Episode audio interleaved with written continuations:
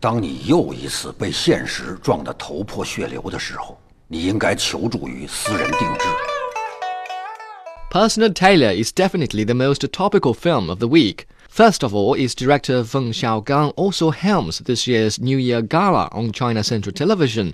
The show used to claim the attention of all Chinese people around the world, so Feng is getting a lot of media attention. Secondly, Personal Tailor marks Feng's return to comedy after his two previous attempts at the disaster genre in the form of Aftershock and Back to 1942. With the amount of promotions on his Odyssey, the audience has naturally got their hopes up, and when they finally see the thing and are disappointed, their voices of complaint are most certainly loud. 姑娘，外面阳光明媚。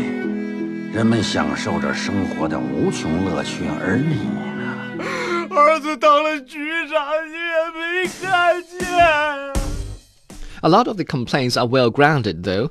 On a quick glance, Personal Tailor is a remake of Feng's 1997 urban comedy Dream Factory, and a lousy one at that.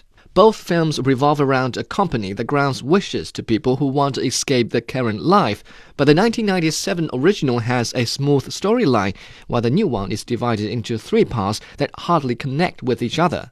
To make matters worse, the 2013 Personal Tailor also includes a part where the characters apologize to the environment. That's definitely not the perfect ending for a comedy film. Imagine how the audience would feel when they pay the ticket for a bellyful of laughter, but end up being upset by the ugly truth around them. 凡夫死来，意欲何求？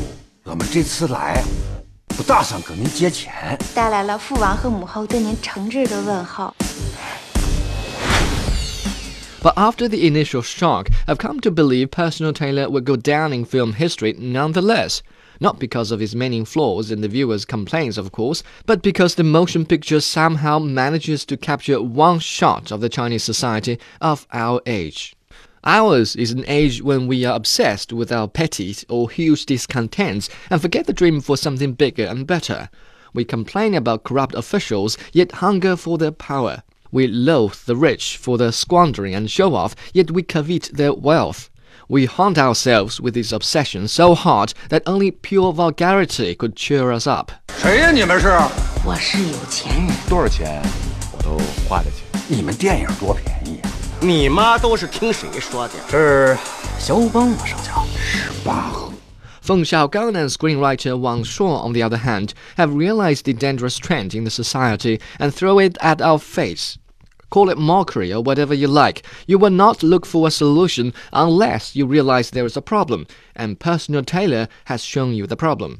你以为有钱能使我来推波，让社会的不良风气吹进来？你们玩命的腐蚀我，我让你们全裸了。见着你的也不动心。再熬上几年。 荷尔蒙彻底不分泌了，也就踏实了。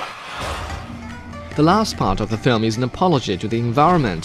To many viewers, it may look suspiciously like an advertisement for public interest, but I believe by appealing to common interest, it is calling for common understanding. Personal Tailor is at least a record of our current society, and if appreciated, it may also be considered a call on the people to dream bigger and better dreams.